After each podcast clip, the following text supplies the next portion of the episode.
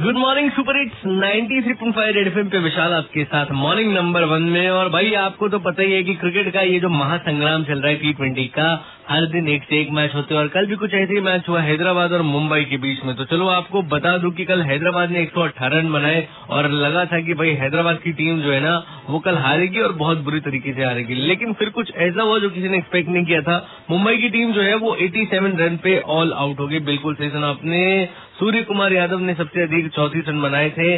बाकी तो जो खिलाड़ी है, वो दो आंकड़ों में भी नहीं पहुँच पाए। और इस तरह से भाई मैच जो है वो चला गया मुंबई के हाथों से। कृणाल पांड्या ने चौबीस रन बनाए। बाकी सबका हाल बहुत ही खस्ता वाला था। तो कल अनएक्सपेक्टेड जीत जो है वो हैदराबाद को मिल गई। अच्छी रेड एफएम वाले यार मतलब रेड एफएम की टीम है। हैदराबाद मज़ाक थोड़े है, इतनी जल्दी से थोड़ी बच जाएँगे, क्योंकि हमारा तो काम ही है बजाना, super hits ninety three point five red F बजाते रहो, गुड मॉर्निंग